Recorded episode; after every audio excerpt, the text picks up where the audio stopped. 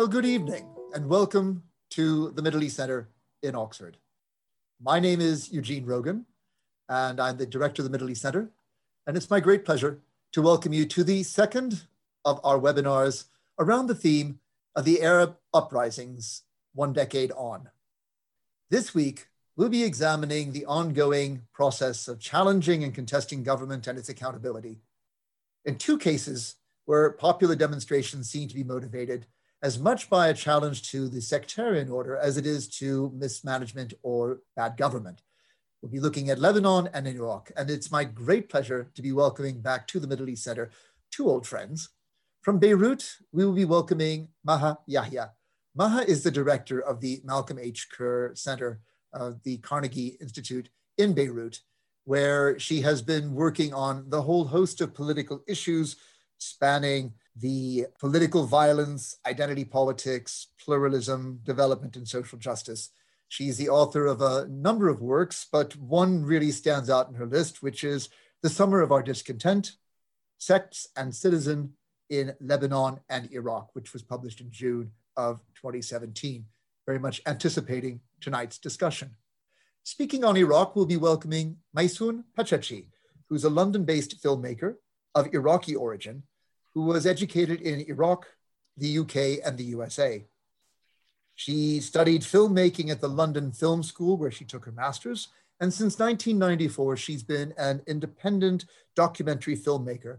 She's just completed a fiction feature film called Our River, Our Sky. In Arabic, the title is Kulshi Maku, which was shot in Iraq in 2019.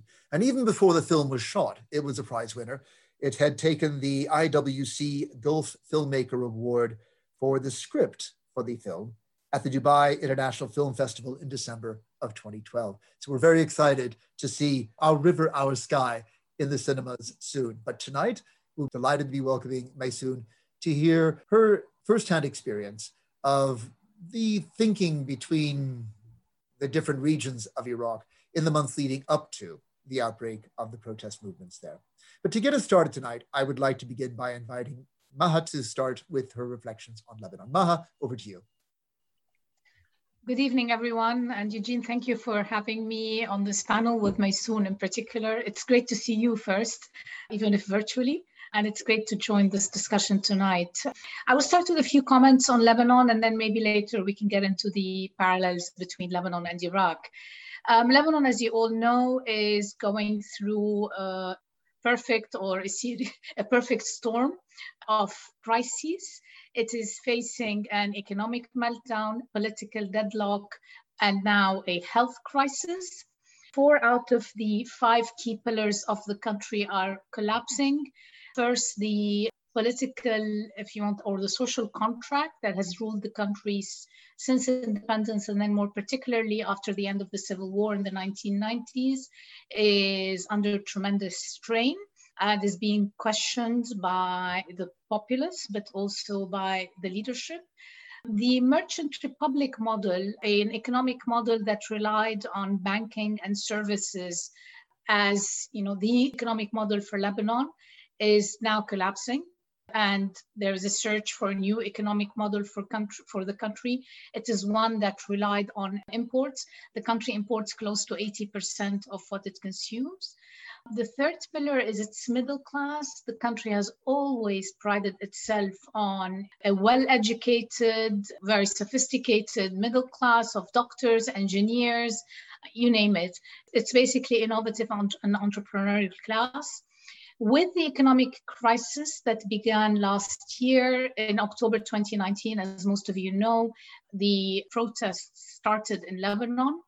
Uh, ostensibly because of a WhatsApp, uh, a supposed levy on WhatsApp. They were going to add, I think, six cents per month to the telephone bill. And all hell broke loose. And I think people's sense at the time was enough is enough. I mean, you're looking for ways to raise money from a population that's already exhausted and impoverished. With the political protests uh, came the economic crisis, which had been brewing for a very long time. Today, just to give a couple of figures, the currency has lost close to 70 or 80% of its value. the inflation is at 100, 150%, I can't recall. The price of basic goods has is skyrocketing. It's tripled, quadrupled, and even more in, in for things like rice and flour. Basically, the country really is has become unaffordable. In the process, with the loss of the value of the currency, the middle class, which I come back to now, have lost their pensions, they've lost their savings, and they've lost the value of their actual, you know, uh, incomes right now.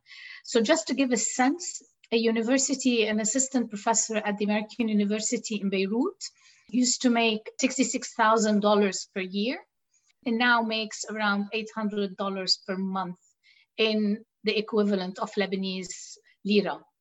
And this also you know, trickles down to the security sector, pensioners. I mean, I was talking to a judge who was probably one of the most decent judges in this country, spent his lifetime in service of his country.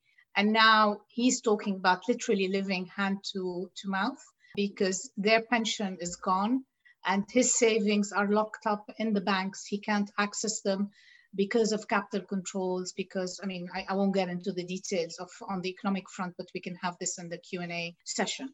So the middle class is disappearing. Hundreds of Lebanese, particularly the young and the talented doctors are leaving by the droves. The health infrastructure actually is in severe crisis, which is a real problem when we're also having to deal with the pandemic. Today, the country is under a 24 hour curfew people are meant to stay at home. And yet, for the last three days, there have been significant protests in Tripoli, Lebanon's second largest city. And we can talk about the roots of that protest again in the Q&A. But it's, it's part and parcel of the widespread grievances that Lebanese society is facing or is feeling. The fourth and fifth pillars, the fourth is freedoms, fundamental freedoms. This country has always prided itself on you know, being the, you know, the, the, the place where one can say what they want uh, anytime they want in the 50s and 60s and 70s, you know this, Eugene. It became the place where all the exiles from around the region found their space. It is a hub for intellectual and cultural and artistic activities, theater, music, writers, journalists. Everybody used to, he, to be here. After the end of the Civil War, it kind of started regaining some of this. But now, you know, that sense of freedom is being slowly conscripted. We're seeing increasing clampdown on social media and on press freedoms. The final pillar is the security, the Lebanese army and the internal security services. Now, on the one hand, they are facing the same kind of pressure on their incomes so we're starting to hear from uh, members of the security services saying, if I'm going to be earning the equivalent of $100 a month for, you know, and I need to feed my family, why should I put myself in the line of fire? And yet at the same time, the demand for the security services has never been greater. We're seeing great, I mean, there were live bullets being shot, being used and rubber bullets in Tripoli. Last night and the night before, politicians are now calling for more and more security services for them to take over the streets, so to speak. Now, just before I stop, I just want to say a few words about who's really been protesting. The demands that are initiated in 2019 to bring down the regime were really an indictment of the catastrophic political and economic mismanagement of the country by its political class this is a political class that is composed mainly of four-time militia leaders who came to power after the end of the Civil War in 1990 and moved into state institutions. In the process, they turned state institutions into, or they treated state institutions as a kind of war bounty. Now, the profound abuse of the political system by this leadership was significant. I'll just quote one figure. The World Bank in 2016 estimated that 9% of gross domestic product in Lebanon is lost to patronage politics. So the protest in itself began as a revolt against the system and the complete kind of collapse of trust in all institutions. And you see this in a lot of the polls that have happened, whether it's state institutions, political parties, the banking sector, professional associations, etc. And then the sense, which was remarkable, that we started to see in 2019, in October 2019, of the us versus them where the us was no longer about sect, ethnicity, class, or gender, to address the topic of today, but rather it was about a corrupt political class versus the rest of the country. And here I think there was this growing realization or acceptance by a broad cross section of the population that the sectarian politics in Lebanon, there, there isn't a single community that has genuinely gained out of it. And that in fact, it's the political class that has won at the expense of Lebanese citizens. But at the same time, this moment of national awakening was also about upending a lot of social norms in the country what we saw was an uprising against a patriarchal system that maintains unequal relationships amongst citizens, particularly women. Lebanese women were really at the forefront of demonstrations. They continued to mobilize. They were forming lines of defense between protesters and security services, organizing events, trying to decrease sectarian tensions when they emerged between neighborhoods etc. And they were demanding equal rights and an uplifting of the personal status laws of sectarian communities, a kind of overhaul of the system and the move to a more secular, a more civic system. But the protest movement was also about generations. A large number of high school and university students were participating in the protests. And we, I mean, there were many interviews with them and it was remarkable to see these young men and women of this country talking about we don't care about losing a year from our education. We're actually fighting for our future. We don't want to leave. As many of you know, Lebanon has a history of emigration. Their mantra was we don't want to leave. We want to stay in Lebanon. We don't want to be forced to emigrate. We want to stay with our family and friends. I think also this protest that we saw were about the systematic exclusion of the country's impoverished population, whether they lived in Lebanon's geographic peripheries or on the edges of major towns and cities. We saw populations really protesting their continued marginalization from political and economic life in a country that has centralized everything historically in the capital Beirut. Uh, Tripoli, for example, was dubbed the bride of the revolution because of the high participation rates in demonstrations. And we can talk a bit more about Tripoli, as I said earlier in the Q&A, and why Tripoli is incredibly significant. Not only October 2019, but today is also incredibly important. And finally, I think these protests were also about, you know, opposing this privileging of connection of sect over merit. You had professionals and expatriates that were playing a key role in the protests. They were funding, they were organizing, they were doing everything they can to say we want a civic uh, system. We don't want to privilege sect over merit, connection over merit. And finally, two more quick points about this is there was also a rediscovery of the public realm and this sense of a reassertion of notions of the public good. Anyone who was here during that period will remember this amazing energy. I mean, you'd go down to Martyrs Square where the most of the protests were happening, and there'd be at least seven, eight, nine, ten discussion groups happening around anything and everything you can think about. And this was happening across the country, not just in Beirut. And for the first time in the country's history, we saw a sense of empowerment also amongst private sector companies who began take staging demonstrations and saying, we're not going to pay taxes because we'd rather divert this money to our employees. And I think that the final one, and maybe the most important one that is relevant to this discussion today, is that the protests also showed a real revolt against the sectarian leadership of the country. Because what we saw was protests happening within communities. This is the first time where the protests were not just in Beirut, but were actually in towns and villages across the country. And members of various sectarian communities were protesting against their own leadership. And this is also a milestone, in a sense, for Lebanese internal politics. And it's quite significant. Hence came the slogan, Kullun Yani all of them means all of them. I'll stop right here and leave it for the Q&A. Thank you so much, Maha. That is just so much material for us to work with. And I think lots of points of comparison and contrast to be drawn in the case of Iraq. So could I invite Maysoon to please now take the floor? Thank you, Eugene. Thank you. I'm going to read, I'm afraid, I'm not as fluent.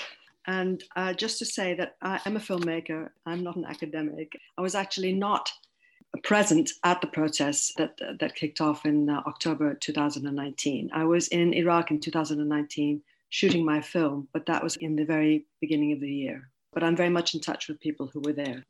The protests, which began in Iraq in uh, October 2019, were not the first. Between 2011 and 18, sporadic protests took place in various cities against unemployment, low wages, corruption, and the lack of utilities like electricity and clean water. But 2019's protests were much bigger and much more inclusive. Two events triggered the protests that began in Tahrir Square in Baghdad in October 2019. One month before, 100 university graduates had protested in front of the Prime Minister's office demanding jobs. There was a major use of force against the protesters by the security services. And in response, protests around the country happened against the methods used to suppress the graduates' demonstration, especially the violence against women. A little later, a respected army officer, Abdul Wahab al Saadi, who, as head of Iraq counterterrorism force, had led the fight against ISIS in Mosul, where he was a hero and where a statue of him was erected in the city by a grateful population. This man was suddenly dismissed and transferred to a desk job in the defense ministry, and his statue was taken down. According to many people, this decision was taken by the prime minister under pressure from Qasem Soleimani, the commander of the Quds force of the Iranian Revolutionary Guard. He was the real power in Iraq, and Saadi had had a disagreement with him. People were outraged by this. For them, this was a symbol of how the country did not really belong to its people, but to foreign forces and to the corrupt, incompetent Iraqi political class and their militias. Protests erupted in Tahrir Square in Baghdad and in other cities, and the slogan was Nurid Watan, we want a homeland. The protesters wanted radical systemic change. A core demand was an end to the quota system, the muhassasa, on which the government was based, this was set up by the US occupying power after the 2003 invasion to create proportional representation, but on an ethnic and sectarian basis. Protesters blamed this system for causing divisions and entrenching an identity on a sectarian basis and erasing a sense of national Iraqi identity. The protesters also blamed Uh, this policy for the division of causing the catastrophic, barbaric sectarian of uh, violence of 2006 and 8, which took so many lives. It also meant that the political class acted in self interest as defined by sects and ethnicity, and not in the interest of the whole country. It enabled corruption and networks of patronage and cronyism amongst the political class and the militias who backed them. The scale of the corruption is unbelievable and I have an anecdote to tell about this to do with Lebanon. While some were enriching themselves on a massive scale, the rest of the country was being impoverished. As one activist said, we can no longer tolerate a system which allows political elites to treat our country's resources as spoils. One slogan was not Shia, not Sunni, not Christian, we are one Iraq. This reflects an outright rejection of sectarianism, but it also expresses an aspiration. Other demands were to reform the party and electoral laws so that no party with a militia could run for office. The other core demand was that no foreign power should be able to influence or intervene in Iraqi affairs, because that has been the case since 2003 from various parties. And the nature of these protests was different from anything that had been seen in Iraq before there was a core commitment to nonviolence. There was a rejection of hierarchy. So when they were asked who the leaders were, the protesters would say there were no leaders, and nor did they want any. Of course, this was probably also to protect the people who might have been seen as leaders. Tahrir Square became a tent city where thousands flocked to join the protests from different parts of the city, but also from the rural areas. People of all ages, grandparents to primary school children brought by their teachers, came. People brought food, they painted murals, they performed street theater against the interference of foreign powers, and they made memorials for the dead from the spent tear gas canisters. The tuk tuk drivers became de facto ambulances, ferrying the wounded to hospital and returning with food. Lawyers came to give advice. Medical volunteers, often at risk of their own lives, came to treat the wounded. And everywhere there were discussions. A remarkable expression of unity and grassroots solidarity. For the first time, people from poor areas like Sadr City met those from Mansour, which is a comfortable middle class area in Baghdad. For the first time, they were speaking to each other, and of course, across sectarian lines. The government reacted with force. Initially, it was snipers and the use of military grade tear gas, the canisters often being aimed at the heads of the protesters. Activists were kidnapped as they went home, either by security forces or the militias, and some who'd been targeted were assassinated, which even now, after the protests have stopped, is happening in cities like Basra and Amara, probably as a warning to others. By the end, people were exhausted by the violence and possibly because there was not e- enough tangible progress. By the end, 700 people had been killed, 25,000 had been wounded, and 5,000 left with permanent disabilities. To finish, I'd just like to quote to you what my friend Nauf Asi, who I think is joining us here from Baghdad, told me. She said the big gain of the protest is that there has been a development of political awareness, a commitment to a non sectarian, non violent movement for justice and equality. And even if the political class has not changed, the society has, in their sense of their own power, what they feel entitled to, and how they identify themselves. Maysoon, thank you so much. And I take my hat off to both you and Maha for being able to address such you know, a breadth of issues driving these very different and yet comparable popular protest movements in Iraq and in Lebanon. I am going to want to yield the floor very quickly because I can see the questions are already beginning to come in from our audience, which is over 130 strong, which is wonderful to see. But I think the point you made, Maysoon, about the way in which Iraqi protesters were saying, in particular, they didn't want any outside power to have any influence on their country's politics was a message that was very much coded about Iran. And the one country that seems to be a unifying thread between the sectarian dissonance in Lebanon and in Iraq is the role that Iran is playing now, whether it's through the support that they give to Hezbollah in Lebanon or whether it's through the kind of interventions that Qasem Soleimani was you know, protested against for doing. Could I ask you both to just give a little bit of thought to the role that Iran plays in destabilizing the situation in both cases and what the way forward might be? I wish I knew. Maha? Well, I mean, when it comes to Lebanon, the support for Hezbollah is the obvious one. Hezbollah is a Lebanese political party, but it is one that is part of a larger regional axis that is involved in regional conflicts. Uh, I mean, it's, it's an extension of Iran's policies in the region in that sense. It's interesting that I read just now, a few days ago, that um, they're, they're now considering some sort of strategic agreement between the Republic of Iran itself and its proxies and allies, some sort of defense agreement where they agree to defend each other which means it's going to pull Lebanon even further into the orbit, into an external orbit, uh, if you like, external to Lebanon at least. The challenge is significant. I mean, uh, Iran's destabilizing, and I, I, don't want to get into Iran versus Saudi Arabia or Iran versus the US. Uh, if I just want to zoom in, just to respond to your question, of Iran's particular activities in Iraq, where a lot of the protests were about Iran Barra Barra and Basra and Karbala and places we never thought we would hear these words. I mean, Basra, to hear Iran Barra Barra, and it just displays the level.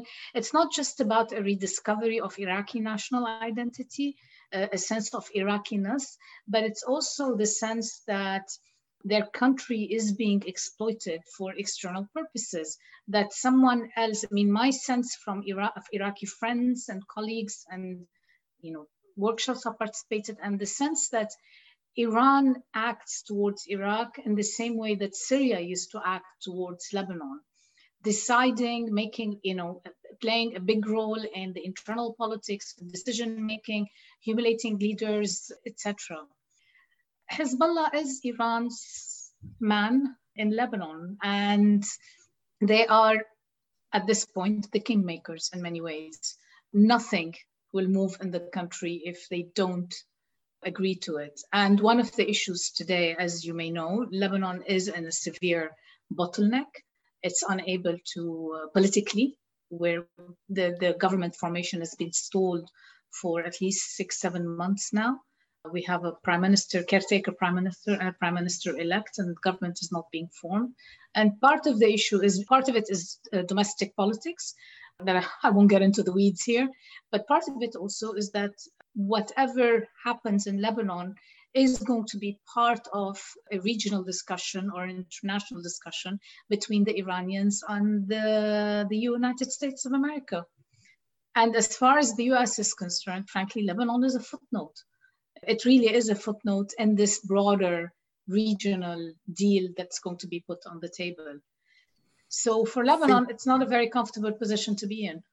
No, I think I think you've made a good point. And if Lebanon's a footnote, you know, Iraq, because of America's historic involvement, is an exclamation mark. and the fear, I think, that I've heard expressed, and I feel myself, is that the battle between the US and Iran is going to take place in Iraq. Well, Iraqis themselves are pushing back. I mean, I, am very struck by Saadi's statue coming down, being yeah. more antagonism between Iraqi citizens and their neighbor Iran. That's There's a real sort of dynamism in Iran's position in Iraq, sometimes for the better and sometimes for the worse, as far as public opinion is concerned. Well, in public opinion, it's happening. But what's worrisome, for example, is that the rocket that was fired on Saudi Arabia a couple of days ago supposedly came from Iraq, not from Yemen this time. And it was Iraqi, you know, groups on the ground that claimed it. So this attempt to drag Iraq again, or for it to become the playing field for this regional and international tug of war becomes even more significant. And perhaps all the more reason for there to be detente between the United States, Iran, Iran, and regional actors. It's very hard to see how, in the current sanction regime and the pressures on Iran, that one could hope to see moderation in Iran's positions in yeah. neighboring countries like Iraq or Lebanon. Yeah. Well, we're part of the negotiating, uh, you know, the arsenal of things that they will negotiate over. So uh, whether it's sanctions, whether it's that's why I think the government information will continue to be stalled because there's no reason for them to give anyone anything until you know they get something else for it. So the negotiations are happening outside of Lebanon, not in Lebanon at this point, I don't see an opening. And I think it's the same for Iraq. It's part of the negotiating tactics that Iran will use to its benefits now that it's reopened a conversation with the United States. Well, at this point, I think I need to be handing over to the questions from our audience. Before we hand over to Michael Willis, who's going to moderate the Q&A line, let me just remind listeners who've joined us for tonight's webinar that you can ask your questions to our speakers through the Q&A bar on your Zoom function. If you want to be anonymous, you can mark it as anonymous. If you put your name down next to your question, then Michael's going to give you the satisfaction of hearing your name broadcast. So do please put your questions up now. And Michael, let me hand over to you for the Q&A. Thank you very much, Eugene. Our first question is directed specifically at Maha on Lebanon, but I think it's relevant really to both countries. And you've touched on it already. And it's a question that comes from Adam Locke. And Adam's question is To what extent can the Lebanese and Iraqi protest movements be called a, a nation building movement, overturning the post civil war, civil conflict, and sectarian confessional settlement?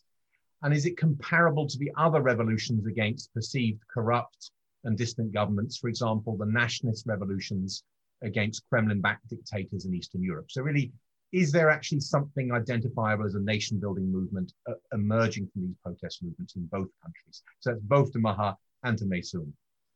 Maysoon, do you want to start?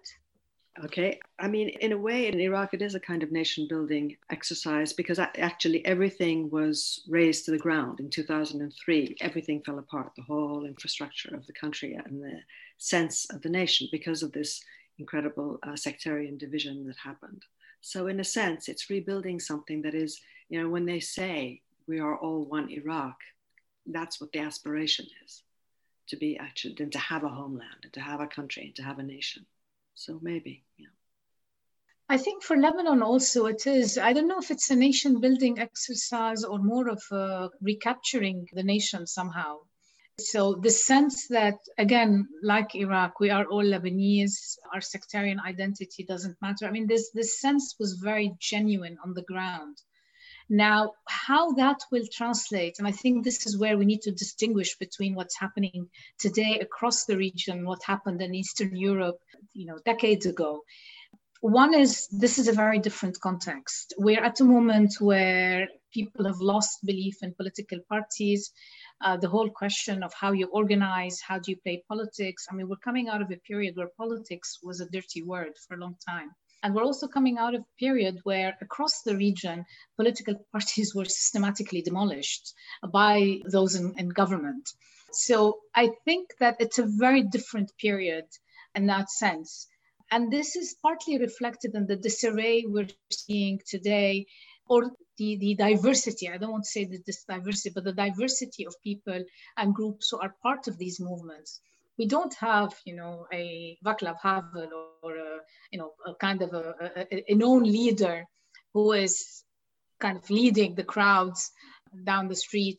No, you have groups who are protesting. How that will translate into a political movement that's able to transition Lebanon or Iraq into something else, I think is a much bigger and a very different question.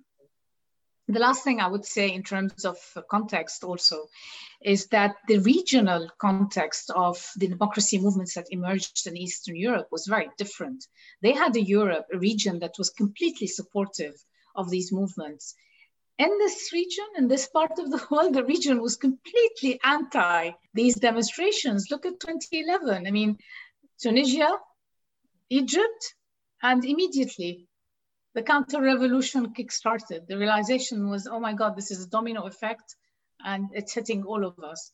So, I mean, actually the actors in the region have played a very active role in undermining these protest movements across the board, including, I would say, Lebanon and Iraq. There's a question on Hezbollah here. Hezbollah has played a role also.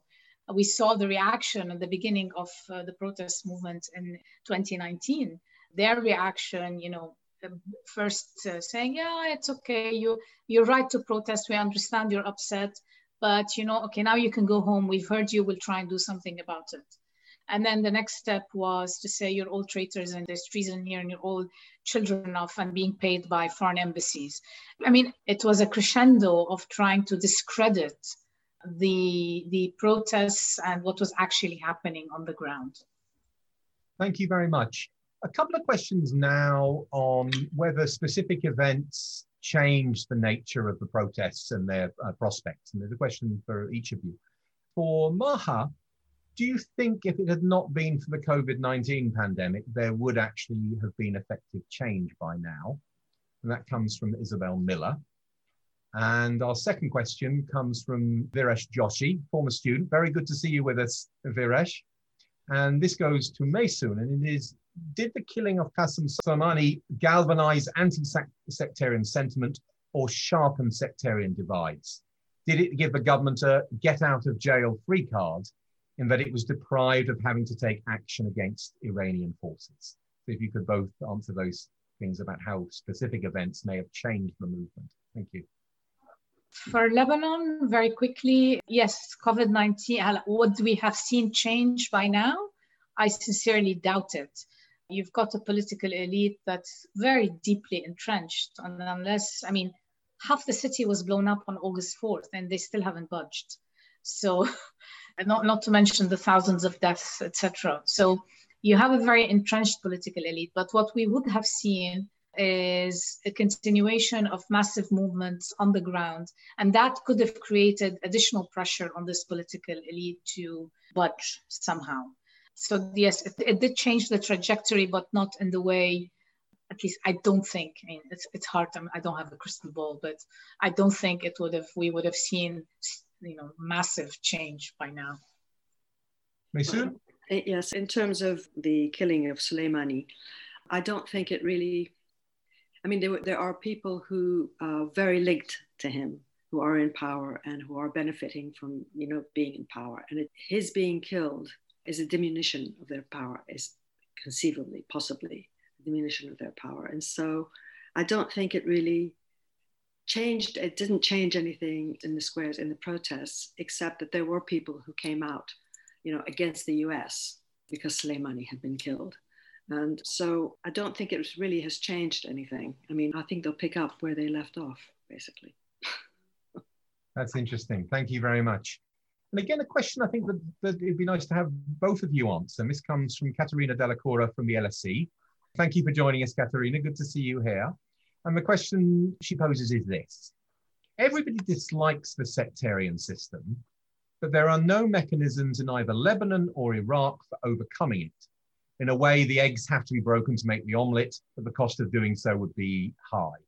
Are there any practical steps that can be taken in this direction? Are there any institutions in which reform could be made more feasible? So really, is there really functioning alternative to the sectarian system in either country? Maha first. In Lebanon, yes. I mean, in Lebanon, the Ta'if agreement already foresaw the move towards a civic form of governance. The idea was that there would be the formation of an upper Senate that would include members of the religious groups, representatives of the different religious groups in Lebanon, and where any decision, policy decision uh, that is considered of strategic or of national implications, with national implications, would actually be discussed in this particular Senate.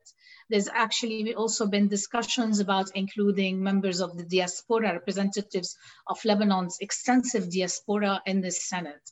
And once that Senate is established, the idea was we would then move to parliamentary elections that would not be based on sectarian identity. And that in time, you would slowly move away from political appointments or appointments in the civil service based on sectarian identity. The Lebanese constitution actually is very particular about this because it says that only level one service civil servants should be considered based on their sectarian identity. In practice, this is now at every single level. If you want to move a caretaker of a building from one building to another, it becomes part of the quid pro quo between the leadership.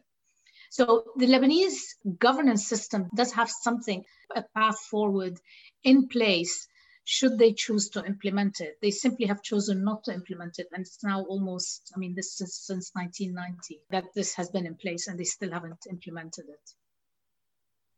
Well, in Iraq, actually, some of the young people who are involved in protests in, uh, in Tahrir Square and so forth, what they're trying to do is to set up parties that are, first of all, you have to get rid of the muhassasa system, the quotation, the quota system, but the, to set up parties that are not based on any kind of sectarian idea, but on policy. When people vote for them, they'll vote for a policy, which is a policy which addresses the needs of the whole country this is the idea that it should be secular and non sectarian. Now, this is going to take a long time, but I think that that's the direction in which people are moving because the consequences of having a sectarian based government have been really catastrophic for the country. I mean, the population is really traumatized. Everybody has lost people. So I think I think it's a possibility. Um, yeah, you probably have to break a good number of eggs, but I think it's possible. Thank you. Another question for, for both of you, and this comes from Nadia Alali. Thank you for joining us, Nadia. And Nadia asks, I would like to hear from both Maha and Maysoon about their view on the role of women and gendered claims in the uprisings, especially in relation to the challenging of sectarianism, the way that women have mm-hmm. involvement in the movements have presented a challenge in any way to sectarianism. Maha. Uh, women were at the forefront. I mean, they were at the forefront at every single level as I said, whether it was in terms of organizing the protests, even now, an infrastructure of support for communities that were affected, uh, families that were affected by the explosion. The idea is that they've stepped into many, I mean, a broad cross section of women have stepped into public life. It's not about just doing the NGO thing anymore. It's actually recognizing that this is all a seamless effort, whether it's uh, protecting protesters from security sector violence or whether it's calling for equal citizenship, the right to pass on their citizenship to their children, pushing against violence, gender based violence, and for LGBT rights. The sense that all of these are connected and you can no longer separate these rights if we want to move to a more civic Lebanon as such. So I would say they were they really were at the forefront and continue to be at the forefront in every single level. That's quite amazing. I mean, the leadership that we've seen emerge amongst women is quite something. Uh, hello, Nadia. It's nice that you're here. I would say something similar about Iraq from what I know. I know, for example, that it's at a certain point, Muqtada Sadr decided that it was uh, shameful and sinful and so forth for women to come out in demonstrations with the men. And the women were there in large, large numbers. They did an enormous number of, of murals and were involved in theater and all kinds of things. And they were there in big numbers. Uh, so he, he said that, and that they should not march together and the women went bananas. They they refused. They said we're not, you know, we're not being threatened by this, and you know, and there was threats, threats that they shouldn't be. And um, among the adherents to the Sadrist line, people did that, but they weren't really people who'd been involved in the pro- protests, as far as I know. But the people who were involved in the protests absolutely categorically refused. And there was a lot of uh, talking about women's rights and around the uh, you know personal status laws and so forth. And people who were involved also were people who were working against gender-based violence as well, like Nof, who I quoted earlier. And also the other thing that uh, some women said and, and men, that there was, uh, I mean, something that they didn't expect to be the case, that there was no harassment of women, you know, sexual harassment of women in Tahrir Square. There wasn't and you would have expected there to be, but there wasn't. Thank you very much. Question specifically on Lebanon, really brought up by two audience members. So I'll combine who are asking very similar things. And welcome Anne and Beatrice Tissier. They're asking, Maha, if you could say a little bit more about the internal domestic regional dynamics in the protests, particularly the role of the protests that were in, in Tripoli. Again, outside of Beirut, Tripoli became much more important is there an importance of domestic dynamic that going on in Lebanon we haven't seen before? Sorry, is it about you said regional or uh... within within regional in terms of within Lebanon itself? But Tripoli performing a, a new role, a particular dynamic it plays as opposed to Beirut. Is there a sort of domestic within uh, regional dynamic within Lebanon? With, with well, I mean, each each city, and actually, if you go on our on our website, we did a series on uh, how the protests were being experienced from different cities, because each city does have its own dynamic. It has its own history. It has its own community, its history of protests, history of uh, organization, etc. Tripoli was incredibly important because in, in 2019, I mean, I, I, remember telling people constantly, don't look at what's happening in Beirut, look at Saida and Tripoli, because it was the first time that we were seeing these massive uh, protests in the second and third largest cities in the country. Tripoli is significant because the popular narrative about Tripoli is one of radicalization, Islamization, terrorism, it's associated in a lot of people's minds with radical, uh, you know, with Jaish al-Islam and the fighting that came out in 2007, I believe, in the area. So there are lots of narratives. It's, uh, it's a city where there's a lot of poverty. And what happened in 2019 is actually it captured everyone's attention the, the protests were almost like uh, massive parties. People were reclaiming their city, but also making their voices heard and saying, don't take us for granted anymore. We're sick and tired of the way this country has been run, and we want to reclaim our space back. Now, in terms of the internal dynamics, it's also reflected. I mean, Tripoli is predominantly Sunni. It reflected the discontent of the Sunni community with its own leadership. In, I mean, the city has eight different members of parliament, former prime ministers, two former prime ministers. So the, the protests were very much a reflection of this discontent uh, and we could hear it in the protests, people saying, you know, you talked about, you've been in power, but you've done nothing for the city. This is a city which has 50% poverty rates, which has very high levels of illiteracy, high levels of unemployment. There's been very little investment by the Lebanese state in the city. It's a very youthful population. It's a mixed city. It's a historic city. I mean, there are lots of things one can talk about. There is a dynamic there to the extent that it had its own particular modes of organization, but also something that we were seeing across the country at the same time. There's also a question, if I can just say very quickly, on whether change will happen bottom up or top down. I think it's both ways. It will happen both bottom up and top down. It's not going to be a one way street. There definitely has to be more organization on the ground to present an alternative uh, because they will not budge without that. But also, there has to be external pressure on the leadership as well. Thank you very much. I'm tempted to sort of extend that question to Maysoon about the bottom up and top down change. And also to add, again, they may well be connected, a question coming in from Maurice Kirschbaum. And Maurice is asking uh, Maysoon how she sees the upcoming parliamentary elections playing out.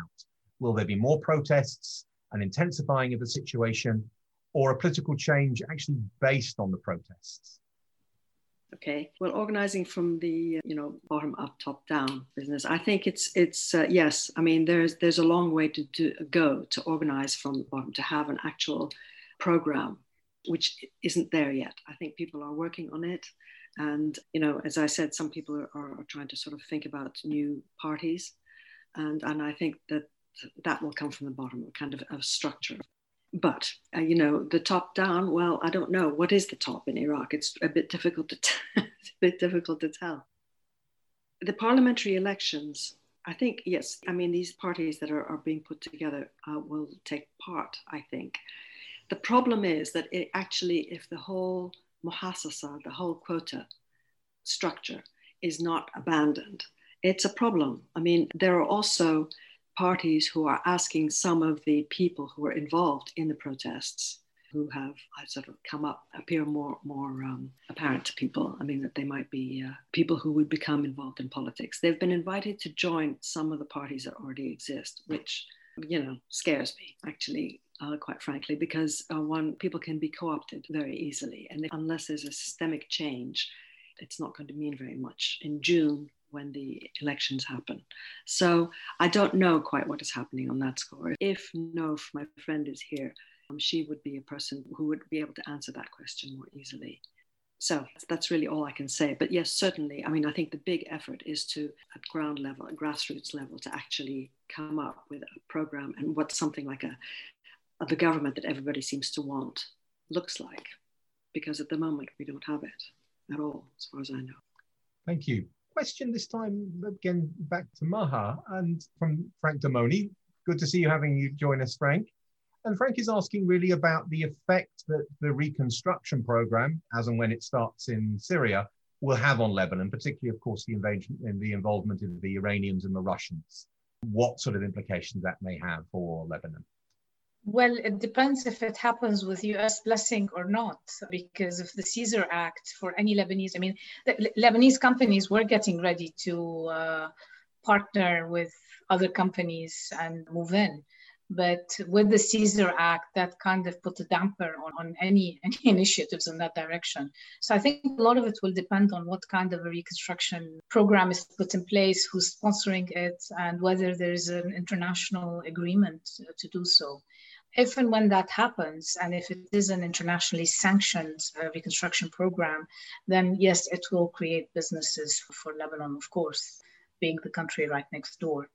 Tripoli is already, you know, ready to become a hub for things to be moving in and out of Syria.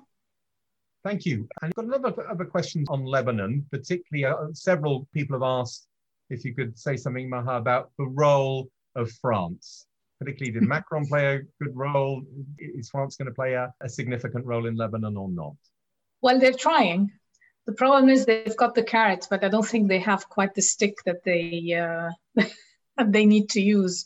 And I'm not sure. I mean, now they've just uh, they, they, his Macron's President Macron's initiative seems to have taken a bit uh, more life right now. There's more kind of support for it between the call that supposedly happened between him and uh, President Biden. Actually, the call happened, but what was leaked is that he you know, said we'll support your initiative on Lebanon. Whether that's true or not, we don't know. But also the Vatican, it seems, is pushing for something to break the political the political stalemate in Lebanon will not break on its own. So it does need external political intervention, not military, political intervention and diplomatic intervention to try and break that political stalemate. It will need carrots and sticks. Unfortunately, President Macron so far has had the carrots, but has not had the sticks to force them to move into some sort of a, an agreement. This political leadership is refusing to recognize that the economic losses as a result of the country's economic collapse are of such a magnitude that the, the, country will have a lost decade at the very least. And even when they do recognize how significant the losses are, we're talking about $50 billion hole in the central bank alone.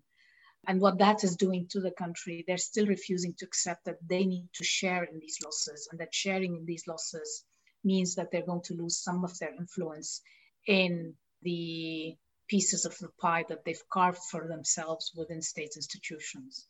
So there needs to be an international push to get them to recognize this reform is inevitable and they are going to have to let go at some point sooner rather than later we hope before there's not much left of the country left.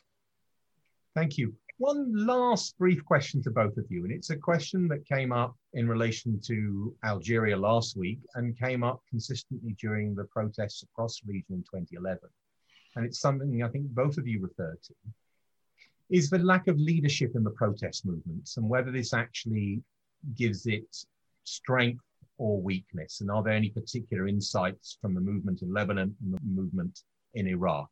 Or are we seeing a similar mixture where it actually weakens it, initially strengthening it and then weakens it later on? So your thoughts on that and the particular experiences would be very interesting. And that comes from Alexander Brindle. Maha. I think that it's both a strength and a weakness. The strength is the kind of horizontal leadership allows many people to take ownership.